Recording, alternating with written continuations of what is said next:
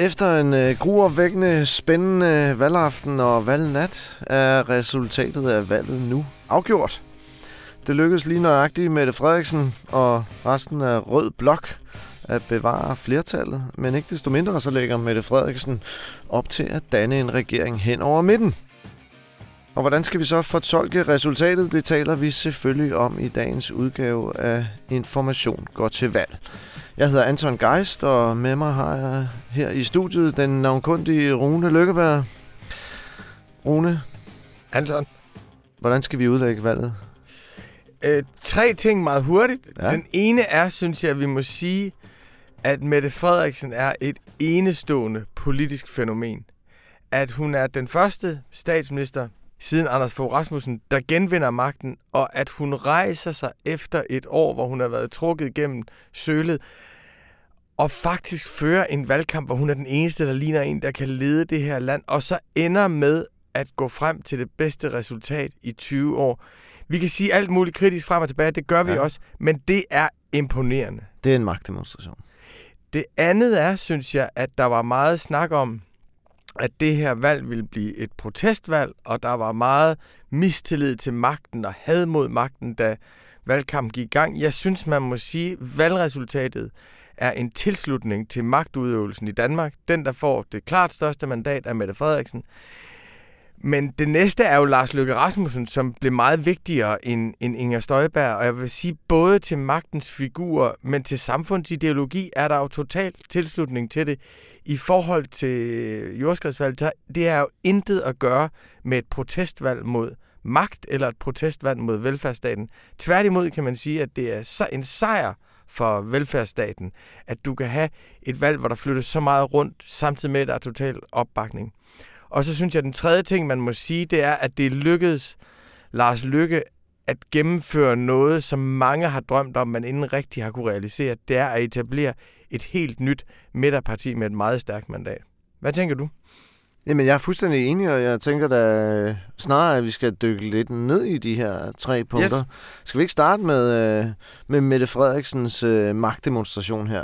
For det er jo rigtigt, at øh, hun får det bedste valg for Socialdemokratiet i 20 års tid, og øh, hun var under meget hård kritik fra de borgerlige, og det var jo meget oplagt, at de borgerlige strategi under det her valg, det var jo at smadre løs på Mette Frederiksen og på Socialdemokratiet, og det gjorde de jo især på baggrund af Mink-kommissionens beretning, og så dukkede jo den pragtfulde bog fra Lars Finsen op midt i valgkampen, og den øh, benyttede de sig jo også af. Der var det her berømte pressemøde, de indkaldte til øh, nede ved kastellet, øh, hvor FE holder til, hvor de øh, jo sådan lidt symbolsk havnede i modlys, øh, både Pape og Jakob Ellemann, og havde troet, at de skulle kapitalisere videre øh, på, på bogen der, og, øh, og bruge det i denne her magtfuldkommenhedskritik af Mette Frederiksen.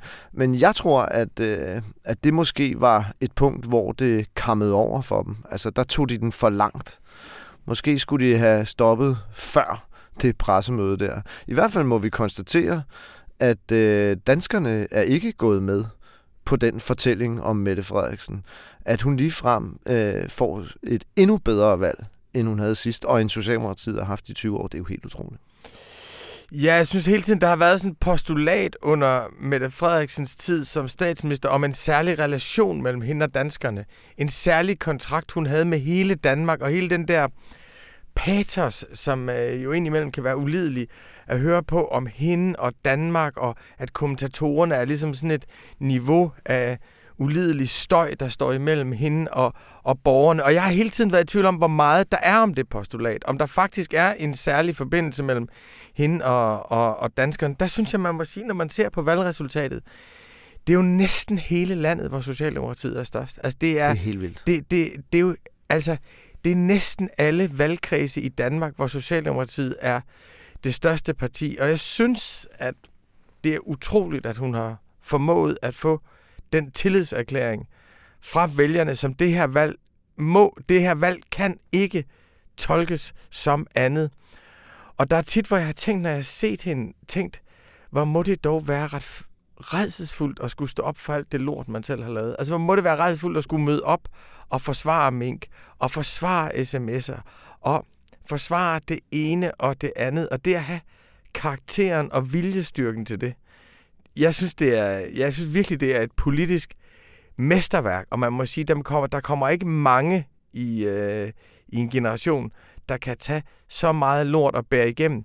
Og bare det der med ligesom at sige, at så har hun ligesom været i defensiven og været vred, og været følt sig underkendt og set hele omverdenen som sin modstander, der ikke forstod hendes genialitet, og så finde på midt under valgkampen, at nu vil hun til at smile.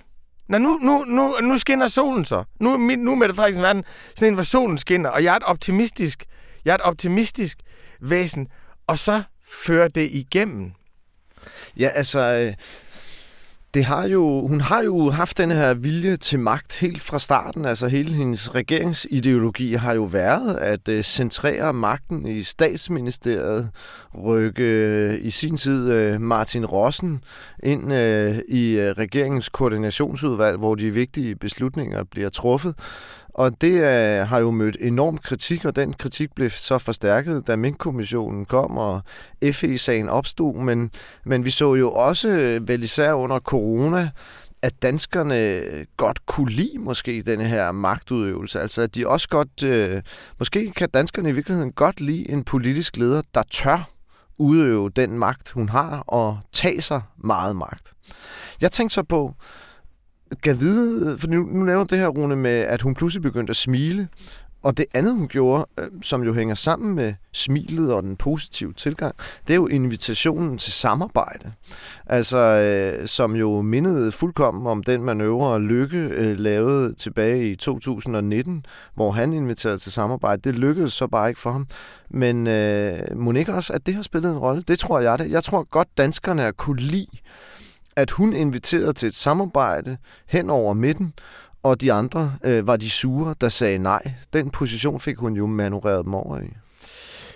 Jo, jeg har ligesom jeg har to konkurrerende udlægninger, mm. som jeg ikke kan helt falde ned på, hvorfor jeg synes er den rigtige. Den ene er, jeg synes man kan sige, at Mette Frederiksen begik den samme fejl over for Lykke, som Christian Thulesen Dahl begik over for Mette Frederiksen i den mm. forrige valgperiode. I det øjeblik, Christian Thulesen Dahl begyndte at turnere rundt med Mette Frederiksen, og de viste sig sammen, og han kunne gå begge veje, og det særlige værdifællesskab mellem Dansk Folkeparti og Socialdemokratiet, der overflødiggjorde han sig selv og legitimerede hende. Så han kom til at legitimere hende, som endte med så at knuse ham.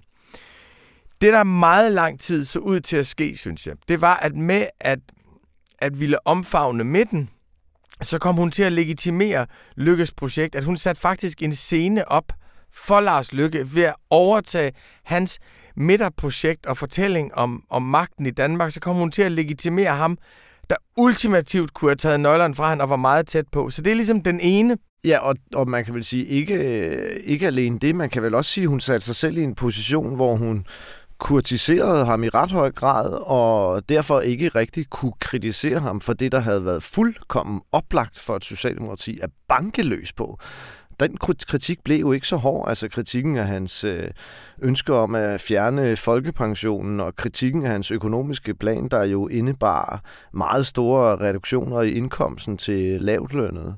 Det var jo ikke noget, de kunne kritisere så meget, fordi de lagde op til et samarbejde med ham.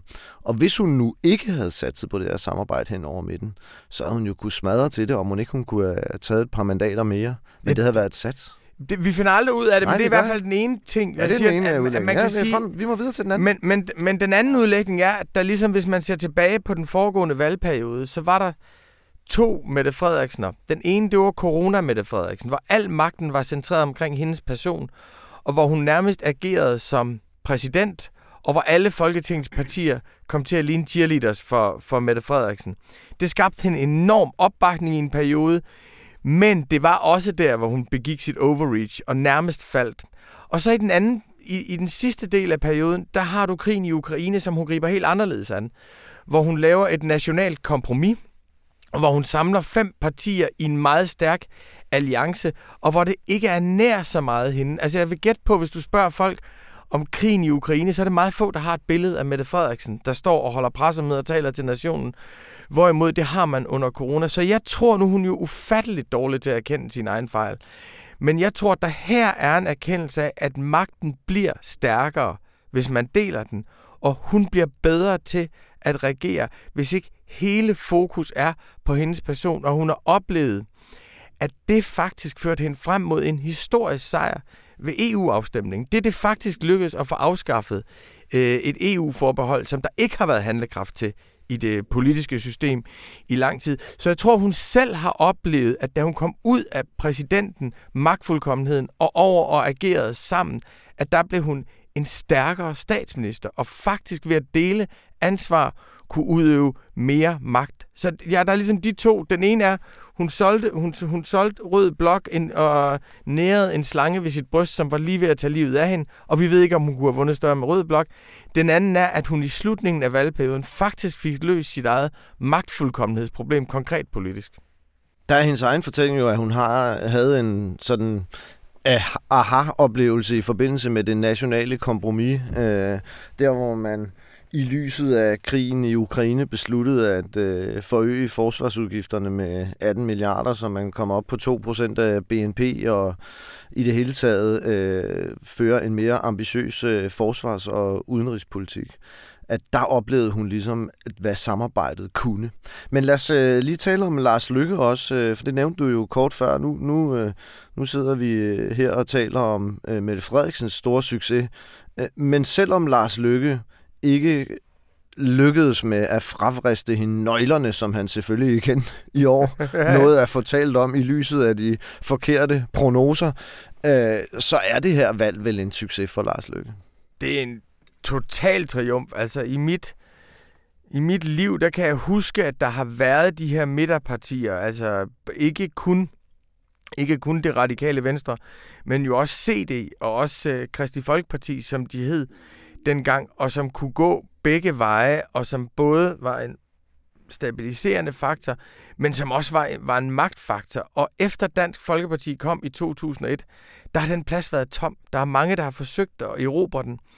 Og der er også mange, der har forsøgt det nummer med ikke at pege på nogen, med at frigøre sig fra blokken i en valgkamp. Det er der ingen, der har formået. Der er ingen, der har formået at kunne gennemføre det med ikke at tilhøre den ene eller den anden blok. Altså ny alliance, som de hed dengang, blev decideret knust på det. Radikale var ved at ryge ud dengang. Hjelved prøvede mm. at, at, at gøre det. Og det har Lars Lykke jo formået den her gang. Og så, så er spørgsmålet jo, hvor meget er omstændigheder, og hvor meget er Lykkes projekt. Fordi da Lykkes projekt først kom frem, havde det jo nærmest parodien skær, at vi havde den her forhåndværende statsminister, som optrådte i reality shows og sejlede over Atlanten og så havde fortalt om sig selv, og så havde skrevet bøger i LaLandia, og det her kolossale projekt samlede 2% af stemmerne. Så kommer vi hen til, til, til valget, og Rød Blok er i krise. Mette Frederiksen var i krise, samtidig med, at Blå Blok jo ikke rigtig kunne mønstre en eller anden form for samlet politisk program. De kunne ikke engang samle sig om en, om, om en kandidat. Så omstændighederne kvalificerede også hans projekt, men der må man jo sige, at det, der kendetegner god politiker, er også nogle gange, at man kan finde ud af at, at gribe et momentum, og det gjorde han. Spørgsmålet er selvfølgelig, om Lars Løkke har staying power, fordi hvis det her skal blive en blivende platform, så er det jo ikke én periode, det er en, to, tre perioder, hvorfra han skal transformere dansk politik. Altså, så er vi jo egentlig fremme med den her tillid til magtudøvelsen, fordi det, vi sidder og konstaterer her, det er, at øh, valgets øh, to sejre her, det er de to seneste statsministre. Altså, det er Mette Frederiksen, og det er Lars Løkke øh, Rasmussen. Øh, og i det hele taget må man vel sige om det her valg, der er blevet kaldt et nyt jordskredsvalg, at der egentlig er en samling omkring øh, nogle partier, øh, der har øh, nogle folk i spidsen, der før har udøvet magt, og som bakker op om velfærdsstaten i dens nuværende form. Og vi ser jo ikke rigtigt, øh, at der er stor tilslutning til partierne, der, til partier, der vil noget radikalt anderledes i dansk politik. Så er der Liberal Alliance, der har haft et rigtig godt valg. Det må vel så sige at være undtagelsen. Men i øvrigt er der jo måske i virkeligheden ikke så forfærdeligt meget jordskredsvalg over det her altså, på en eller anden måde snart tværtimod, fordi det hører også med til historien, at Liberal Alliance er jo ikke det ideologisk ekstreme parti. Nej, nej. Det, det, var, det var under Anders Samuelsen. Det er jo slet ikke et flad skat eller af med topskatten øh, parti. Det er jo nærmest et parti, der på den økonomiske politik ligger på Venstres højrefløj, kan du sige. Og det, de har vundet på, og det er tankevækkende, det er jo en eller anden form for kulturkampsfigur, hvor du Præcis. er imod en eller anden form for venstreorienteret storby akademisk position omkring øh, bestemte opfattelser af køn og bestemte opfattelser af, af, af seksualitet. Det er, altså, der er jo virkelig mange Ja, og så har de vundet på øh, den øh, nærmest kult, der er opstået omkring øh, Alex Vanopslag.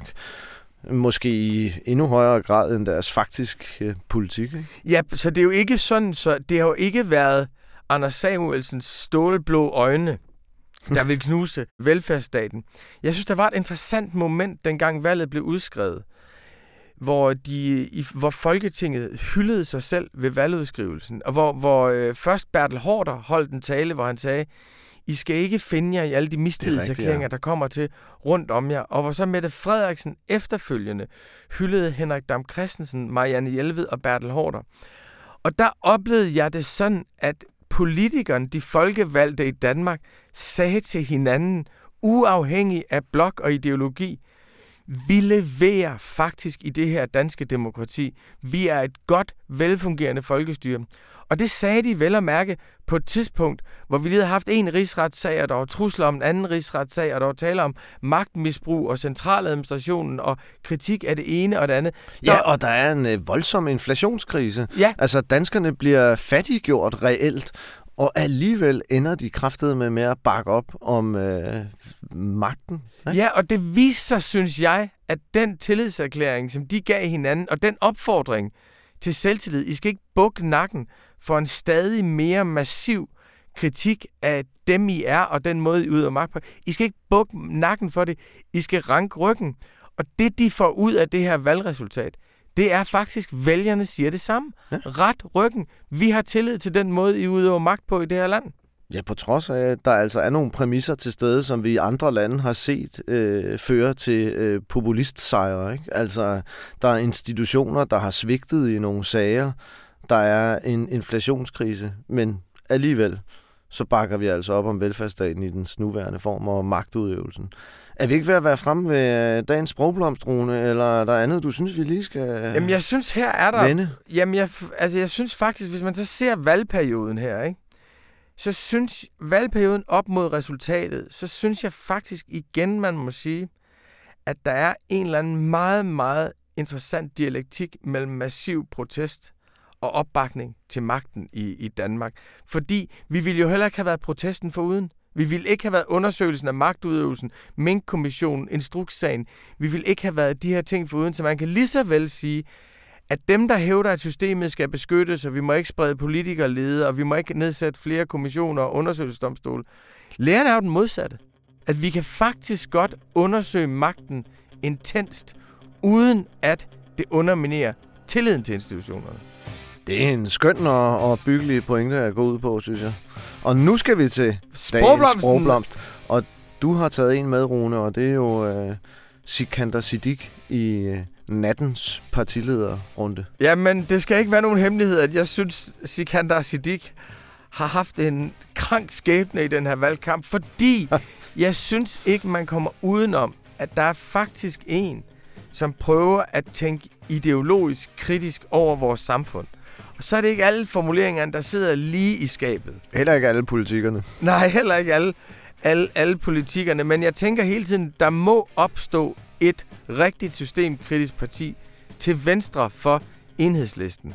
Og jeg synes, der er noget smukt over Sikandar Siddiqs bestræbelse på at engagere minoriteterne i Danmark i progressiv politik. Så er der så rigtig meget, som ikke er så heldigt ved Sikandar Siddiq, men jeg synes også, at der har været en massiv stemning imod ham, både fra, hvorfor opgiver du ikke dig selv, hvorfor nedlægger du ikke dig selv og giver alle stemmerne, og hvis du står fast på dine idéer og dit projekt, så går det ud over flertal. Og det er, en, det er en stemning, jeg ikke bryder mig om, for jeg synes, alle skal have Nej, det er, har ikke altid været så behageligt. Man synes lidt, man nogle gange har været vidne til noget, der er tenderet i retning af mobning, ikke? Jo, da Sikandar Siddiq under partilederrunden foreslår en jordfond, og det er altså noget, som Pelle Dragsted har skrevet en bog om, og som er ud af Socialdemokratiets egen arv, der vi skal eje jorden i, i fællesskab. Så får han så præsenteret det som et opgør med den private ejendomsret, og den blev så grebet. Ja, og der opstår der en alliance mellem Morten Messerschmidt og Mette Frederiksen, der, altså der er hun tættere på Morten Messersmith om at knuse det. Nå, så derfor synes jeg, det var en fin afslutning